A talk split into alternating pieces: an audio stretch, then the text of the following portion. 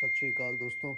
ਅੱਜ ਬੁੱਧਵਾਰ 11 ਜਨਵਰੀ 2023 ਜਿਸ ਤਰ੍ਹਾਂ ਕਿ ਲਾਸਟ ਮੈਸੇਜ 'ਚ ਤੁਹਾਨੂੰ 9 ਤਰੀਕ ਨੂੰ ਦੱਸਿਆ ਸੀ ਕਿ 17924 ਬੜਾ ਇੱਕ ਕ੍ਰਿਟੀਕਲ ਸਪੋਰਟ ਹੈਗਾ ਤੇ ਕੱਲ ਤੁਸੀਂ ਅਗਰ ਵੇਖਿਆ ਹੋਏਗਾ ਨਿਫਟੀ ਫਿਊਚਰ ਨੇ ਲੋ ਦਿੱਤਾ 17925 ਐਂਡ ਉੱਥੋਂ ਹੀ 70 ਤੋਂ 80 ਪੁਆਇੰਟ ਦੋ ਵਾਰੀ ਰਿਵਰਸ ਮਾਰਤਾ ਉਹਨੇ। ਅ, ਅਗਰ ਪੁਆਇੰਟ ਵਾਈਜ਼ ਗੱਲ ਕਰੀਏ ਤੇ ਪਹਿਲੇ ਪੁਆਇੰਟ 'ਚ ਗੱਲ ਕਰੀਏ ਕਿ ਨਿਫਟੀ ਨੇ ਮਤਲਬ ਸਵਿੰਗ ਲੋ ਕੀਤਾ ਹੈ ਮਤਲਬ ਲੋਅਰ ਲੋ ਮਾਰਿਆ ਹੈ 17774.25 ਜਿਹੜਾ ਕਿ ਇੱਕ ਹਾਰਮੋਨਿਕ ਰਿਵਰਸਲ ਹੈ ਜਿਹੜਾ ਕਿ ਪਹਿਲੇ ਵੀ ਫੋਰਕਾਸਟ ਕਰ ਦਿੱਤਾ ਗਿਆ ਸੀ ਦੂਜੇ ਪੁਆਇੰਟ ਤੇ ਗੱਲ ਕਰੀਏ ਉਹਨੇ ਹਾਇਰ ਵੀ ਮਾਰਿਆ ਹੈ ਹਾਇਰ ਵੀ ਅੱਗੇ ਗਈ ਹੈ 18265 ਤੱਕ ਤੀਜੀ ਗੱਲ ਕਰੀਏ ਤੇ 18265 ਨਿਫਟੀ ਨੇ ਜਦੋਂ ਟੱਚ ਕੀਤਾ ਹੈ ਤੇ ਲੋ 17800 ਟੱਚ ਕੀਤਾ ਹੈ।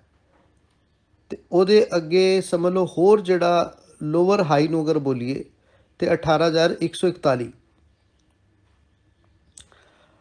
ਅਗਰ 18141 ਨੂੰ ਗੱਲ ਕਰੀਏ ਤੇ ਨਿਫਟੀ ਨੇ ਮਤਲਬ 18141 ਦਾ ਜਿਹੜਾ ਹਾਇਰ ਕੀਤਾ ਹੈ ਤੇ ਲੋ ਜਿਹੜਾ 17856 ਨੂੰ ਗੱਲ ਕਰ ਰਹੇ ਹਾਂ।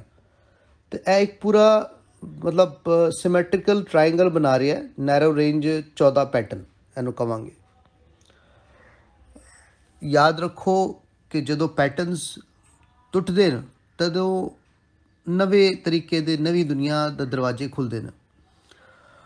ਹੁਣੇ ਨਿਫਟੀ ਸਪੌਟ ਨੇ ਹੋਲਡ ਕੀਤਾ ਹੈ 17878 ਐਂਡ ਨਿਫਟੀ ਫਿਊਚਰ 17925 ਵਿਥ ਸਮਝ ਲਓ ATP ਟਾਪ ਜਿਹੜਾ ਹੈ ਮਤਲਬ 11 18052 ਫॉर ਨਿਫਟੀ ਫਿਊਚਰਸ ਜ਼ਿਕਰ ਕੀਤਾ ਜਾ ਸਕਦਾ ਹੈ। ਅਗਰ ਨਿਫਟੀ ਫਿਊਚਰਸ ਟ੍ਰੇਡ ਕਰਦੀ ਹੈ 18052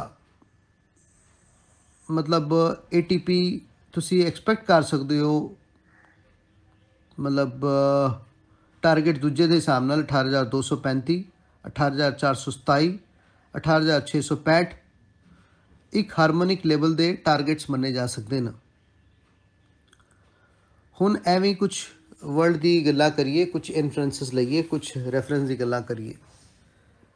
ਅਹ ਪਹਿਲੇ ਪੁਆਇੰਟ ਅਗਰ ਗੱਲ ਕਰੀਏ USD INR ਦਾ ਜਿਹੜਾ ਪੇਅਰ ਹੈਗਾ, ਉਹ ਬਹੁਤ ਹੀ ਸਰਪ੍ਰਾਈਜ਼ਿੰਗਲੀ ਇੰਡੀਅਨ ਰੁਪੀ ਨੇ ਆਪਣੇ ਆਪ ਨੂੰ ਬਹੁਤ ਜ਼ਿਆਦਾ ਤਾਕਤਵਰ ਬਣਾਇਆ ਹੈ ਲਾਸਟ ਦੇ 30 ਦਿਨਾਂ 'ਚ ਤੇ ਉਹਦੀ ਇੱਕ ਟਰੂ ਰੇਂਜ ਜਿਹੜੀ ਹੈ ਉਹ ਆਲਵੇਜ਼ 1.5 ATR ਦੇ ਉੱਪਰ ਰਹੀ ਹੈ।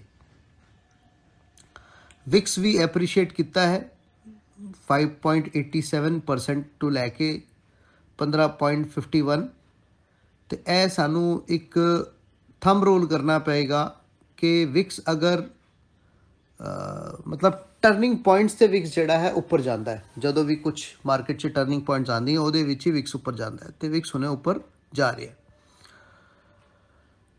ਵਿਕਸ ਨੂੰ ਅਸੀਂ ਫੇਅਰ ਇੰਡੈਕਸ ਵੀ ਮੰਨਦੇ ਆ ਤੇ ਉਸ ਹਿਸਾਬ ਨਾਲ ਹੁਣ ਫੀਅਰ ਕੀ ਹੈ? ਐਫਐਫਆਈਜ਼ ਇੱਕ ਤਰੀਕੇ ਦੇ ਪੂਰੇ ਨੈਟ ਸੈਲਰ ਰਹੇ ਨੇ ਦਸੰਬਰ 2022 ਚ। 14231 ਕਰੋੜ ਰੁਪਏ ਦਾ ਉਹਨਾਂ ਨੇ ਮਾਲ ਵੇਚਿਆ। ਤੇ ਜਨਵਰੀ ਚ ਵੀ ਉਹਨਾਂ ਨੇ ਅਪਰੋਕਸੀਮੇਟਲੀ 7000 ਕਰੋੜ ਦਾ ਮਾਲ ਹੁਣੇ ਤੱਕ ਵੇਚ ਦਿੱਤਾ ਹੈ। ਇਸ ਤੋਂ ਬਾਵਜੂਦ ਮਤਲਬ ਐਫਐਫਆਈਜ਼ ਦੇ ਵਿਕਰੀ ਦੇ ਇੱਕ ਸਸਟੇਨ ਵਿਕਰੀ ਤੋਂ ਬਾਅਦ ਵੀ ਮਾਰਕੀਟ ਕ੍ਰੈਸ਼ ਨਹੀਂ ਕੀਤੀ ਹੈ, ਉਹਨੇ ਇੱਕ ਆਪਣੇ ਆਪ ਨੂੰ ਹੋਲਡ ਕੀਤਾ ਹੈ। ਮਤਲਬ ਤਿੰਨ ਵਾਰੀ ਹਾਇਰ ਹਾਈਜ਼ ਨੂੰ ਫੜਨ ਦੀ ਕੋਸ਼ਿਸ਼ ਕੀਤੀ ਹੈ। ਤੇ ਇੱਕ ਤਰੀਕੇ ਦੀ ਇੱਕ ਮਾਰਕੀਟ 'ਚ ਮੇਬੀ ਇਹ ਫੇਅਰ ਵੀ ਹੈ ਕਿ ਮਾਰਕੀਟ ਰਿਵਰਸ ਕਰ ਸਕਦੀ ਹੈ। ਤੇ ਪੁਆਇੰਟ ਨੂੰ ਸਮਝ ਲਓ, ਦੇਖਿਆ ਜਾ ਸਕਦਾ ਹੈ। ਹੁਣ ਅਗਰ ਗੱਲ ਕਰੀਏ ਕਿ USD INR ਇੰਡੀਅਨ ਰੁਪੀ ਦੀ ਜਿਹੜੀ ਐਪਰੀਸ਼ੀਏਸ਼ਨ ਹੈ, ਉਸ ਪੁਆਇੰਟ ਦੇ ਉੱਤੇ ਗੱਲ ਕਰੀਏ ਤੇ ਮਤਲਬ ਹੈ ਅਸੀਂ 7ਵੇਂ ਪੁਆਇੰਟ 'ਚ ਗੱਲ ਕਰ ਰਹੇ ਹਾਂ। ਮਤਲਬ ਇਹਦੇ ਕਾਰਨ ਡਿਸਕਸ ਕਰ ਸਕਦੇ ਹਾਂ। ਰਸ਼ੀਆ ਨੇ ਇੱਕ ਤਰੀਕੇ ਦੇ ਸੀਜ਼ਫਾਇਰ ਅਨਾਉਂਸ ਕੀਤਾ ਹੈ 3 ਦਿਨ ਵਾਸਤੇ। ਮਤਲਬ ਉਹਨਾਂ ਦੇ ਇੱਕ ਆਰਥੋਡਾਕਸ ਚਰਚ ਦੀ ਕ੍ਰਿਸਮਸ ਦੇ ਹਿਸਾਬ ਨਾਲ ਉਹਨਾਂ ਨੇ ਉਹ ਕੀਤਾ ਜੂਲੀਅਨ ਕੈਲੰਡਰ ਦੇ ਹਿਸਾਬ ਨੂੰ ਕਰਦੇ ਹੋਏ 7 ਜਨਵਰੀ ਤੋਂ ਉਹਨਾਂ ਨੇ 3 ਦਿਨ ਦਾ ਸੀਜ਼ਫਾਇਰ ਕੀਤਾ ਹੈ। ਤੇ ਅਜੇ ਤੱਕ ਕੋਈ ਨਿਊਜ਼ ਨਹੀਂ ਹੈ ਕਿ 10 ਜਨਵਰੀ ਤੋਂ ਉਹਨਾਂ ਨੇ ਵਾਪਸ ਕੁਝ ਕਿਸੇ ਤਰੀਕੇ ਦਾ ਹੌਸਟਾਈਲਿਟੀ ਚਾਲੂ ਕੀਤੀ ਹੈ। ਕੋਈ ਪ੍ਰੋਮਿਨੈਂਟ ਨਿਊਜ਼ ਚੈਨਲ ਅਜੇ ਕੁਝ ਰਿਪੋਰਟ ਨਹੀਂ ਕਰ ਰਿਹਾ। ਚਾਈਨਾ ਨੇ ਆਪਣਾ ਇਕਨੋਮਿਕ ਐਕਟੀਵਿਟੀ ਰਿਜ਼ਿਊਮ ਕਰਤੀ ਹੈ। ਇਸ ਦੇ ਬਾਵਜੂਦ ਵੀ ਕਿ ਉਹਨਾਂ ਕੋਲ ਕੋਵਿਡ ਦੇ ਕਾਫੀ ਵੱਡੇ ਕੇਸਸ ਆਏ ਨੇ ਲੇਕਿਨ ਕੋਵਿਡ ਐਤਕੀ ਕੋਈ ਜ਼ਿਆਦਾ ਅਮ, ਮਤਲਬ ਮਾਰਾਮਾਰੀ ਨਹੀਂ ਫੈਲਾ ਰਿਹਾ। ਬੜਾ ਮਾਈਲਡ ਜਾਂ ਕੋਵਿਡ ਹੈਗਾ ਕੋਈ ਕੈਜੂਅਲਟੀ ਨਹੀਂ ਗਈ ਉਹਨੀ ਹੁਣ ਇਸ ਤੋਂ ਅੱਗੇ ਐਸੀ ਪੁਆਇੰਟ ਨੂੰ ਹੋਰ ਅੱਗੇ ਵਧਾਈਏ ਤੇ ਚਾਈਨਾ ਦਾ ਆਪਣੀ ਐਕਟੀਵਿਟੀ ਨੂੰ ਰਿਜ਼ਿਊਮ ਕਰਨਾ ਮਤਲਬ ਰਸ਼ੀਆ ਉਹਨੂੰ ਤੇਲ ਦੇ ਸਕਦਾ ਹੈ ਕਰੂਡ ਦੇ ਸਕਦਾ ਹੈ ਐਂਡ ਕਾਫੀ ਡੀਪ ਡਿਸਕਾਊਂਟ 'ਚ ਦੇ ਸਕਦਾ ਹੈ। ਮਤਲਬ ਉਹਨੂੰ ਹੁਣ ਯੂਰਪ ਨੂੰ ਤੇਲ ਵੇਚਣ ਦੀ ਲੋੜ ਨਹੀਂ ਹੈ ਤੇ ਯੂਐਸ ਨੂੰ ਵੀ ਤੇਲ ਦੇਣ ਦੀ ਲੋੜ ਨਹੀਂ ਹੈ। ਅਗਰ ਚਾਈਨਾ ਨੂੰ ਕਰੂਡ ਰਸ਼ੀਆ ਤੋਂ ਮਿਲ ਰਿਹਾ ਹੈ ਤੇ ਰਸ਼ੀਆ ਇਸ ਯੂਕਰੇਨ ਵਾਲੀ ਵਾਰ ਨੂੰ ਸਵਾਲ ਹੈ ਕਿ ਰਸ਼ੀਆ ਕੀ ਉਹਨੂੰ ਖਿੱਚ ਸਕਦਾ ਹੋਰ ਯੂਕਰੇਨ ਵਾਲੀ ਵਾਰ ਨੂੰ? ਐਂਡ ਸਮਝ ਲਓ ਉਹਨੂੰ ਕੋਈ ਕਿਸੇ ਤਰੀਕੇ ਦਾ ਯੂਰਪ ਤੇ ਯੂਐਸ ਨੂੰ ਅ, ਕੋਈ ਆਬਲੀਗੇਸ਼ਨ ਹੀ ਨਹੀਂ ਹੈ ਕਿ ਉਹਨੂੰ ਉਹਨੂੰ ਕਰੂਡ ਦੇਣਾ ਪਵੇ। ਅਗਰ ਰਸ਼ੀਆ ਕਰੂਡ ਚਾਈਨਾ ਨੂੰ ਡੀਪ ਡਿਸਕਾਊਂਟ 'ਚ ਦੇ ਹੀ ਜਾਏਗਾ ਤੇ ਮਿਡਲ ਈਸਟ ਆਪਣੀ ਮਾਰਕੀਟ ਚਾਈਨਾ ਦੇ ਵਿੱਚ ਖੋ- ਖੋ ਦੇਗਾ ਉਹਦੀ ਸਪਲਾਈ ਚੇਨ 'ਚ ਥੋੜੀ ਡਿਸਟਰਬੈਂਸ ਆਏਗੀ। ਇਸ ਗੱਲ ਨੂੰ ਸਾਨੂੰ ਯਾਦ ਰੱਖਣਾ ਪਏਗਾ ਕਿ ਚਾਈਨਾ ਵਰਲਡ ਦੇ ਦੂਜੇ ਨੰਬਰ ਤੇ ਹੈਗਾ ਬਿਗੇਸਟ ਫਿਊਲ ਗਜ਼ਲਰ ਅਗਰ ਹੋਰ ਗੱਲ ਕਰੀਏ ਅੱਗੇ ਜਾਈਏ ਤੇ ਡਿਮਾਂਡ ਜਿਹੜੀ ਹੈ ਸ਼ੇਲ ਗੈਸ ਦੀ ਯੂਐਸ 'ਚ, ਉਹ ਵੀ ਥੱਲੇ ਆ ਰਹੀ ਹੈ ਕਿਉਂਕਿ ਯੂਰਪ ਐਂਡ ਨਾਰਥ ਅਮਰੀਕਾ 'ਚ ਸਮਝ ਲਓ ਅਗਲੇ 45 ਦਿਨਾਂ 'ਚ ਠੰਡ ਦਾ ਜਿਹੜਾ ਇੱਕ ਵਿੰਟਰ ਨੂੰ ਜਿਹਨੂੰ ਕਵਾਂਗੇ, ਉਹਦੇ ਵਿੱਚ ਕਮੀ ਆ ਜਾਏਗੀ ਸੀਜ਼ਨ ਚੇਂਜ ਹੋਣ ਵਾਲਾ ਹੈ ਵਿੰਟਰ 'ਚ ਵਿੰਟਰ ਖਤਮ ਹੋ ਜਾਏਗੀ। ਉੱਥੋਂ ਕਰੂਡ ਦੇ ਪ੍ਰਾਈਸਿਸ ਵੀ ਕ੍ਰੈਸ਼ ਕਰ ਸਕਦੇ ਨੇ। ਇੱਕ ਤਰੀਕੇ ਦੀ ਇਹ ਡਬਲ ਮਾਰ ਹੈ। ਅ, ਮਤਲਬ ਉੱਪਰੋਂ ਟੌਪ ਲਾਈਨ ਕ੍ਰੈਸ਼ ਕਰੇਗਾ ਤੇ ਸ਼ੈਲ ਪ੍ਰੋਡਿਊਸਿੰਗ ਜਿਹੜੀ ਕੰਪਨੀ ਹੈ ਉਹ ਵੀ ਇੱਕ ਤਰੀਕੇ ਦੀ ਮਤਲਬ ਡੀਪ ਰੈਡ 'ਚ ਜਾ ਸਕਦੀਆਂ ਨੇ। ਤੇ ਮਿਡਲ ਈਸਟ ਐਂਡ ਸ਼ੈਲ ਜਿਹੜੀ ਪ੍ਰੋਡਿਊਸਿੰਗ ਯੂਐਸ ਕੰਪਨੀ ਹੈ ਉਹਨਾਂ ਨੂੰ ਆਪਣਾ ਜਿਹੜਾ ਮਾਲ ਹੈ ਉਹ ਕਰੂਡ ਜਿਹੜਾ ਹੈ, ਹੋਰ ਸਮਝ ਲਓ, ਬਹੁਤ ਸਸਤੇ ਰੇਟ 'ਚ ਵੇਚਣਾ ਪਏਗਾ ਆਉਣ ਵਾਲੇ ਟਾਈਮ 'ਚ। ਇਹ ਸਾਰੀ ਗੱਲਾਂ ਮਾਹੌਲ ਜਿਹੜਾ ਹੈ, ਇਹ ਆਪਣੇ ਕਨਸੀਕੁਐਂਸਸ ਨੂੰ ਅਵੇਅਰ ਹੈ। ਇਹੀ ਸਾਰੀ ਗੱਲਾਂ ਅੱਗੇ ਆਉਣ ਵਾਲੇ ਦਿਨਾਂ 'ਚ ਵਰਕ ਕਰਨਗੀਆਂ ਔਰ ਯੂਕਰੇਨ ਦੀ ਕ੍ਰਾਈਸਿਸ ਦਾ ਹੱਲ ਕੱਢਣ ਦੀ ਕੋਸ਼ਿਸ਼ ਕਰਨਗੀਆਂ।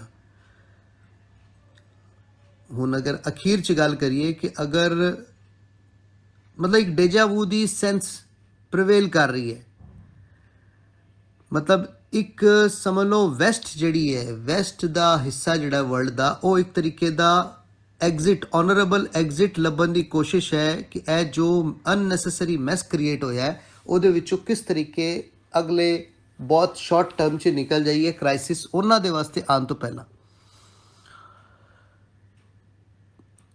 FTI ਕਰੂਡ 72 ਤੋਂ ਬਿਲੋ ਹੈ USD INR ਪੇਅਰ 81 ਰੁਪਏ 50 ਪੈਸੇ ਤੋਂ ਲੈ ਕੇ 81 ਰੁਪਏ ਥੱਲੇ ਹੈ ਵਿਕਸ ਉੱਪਰ ਜਾ ਰਿਹਾ ਹੈ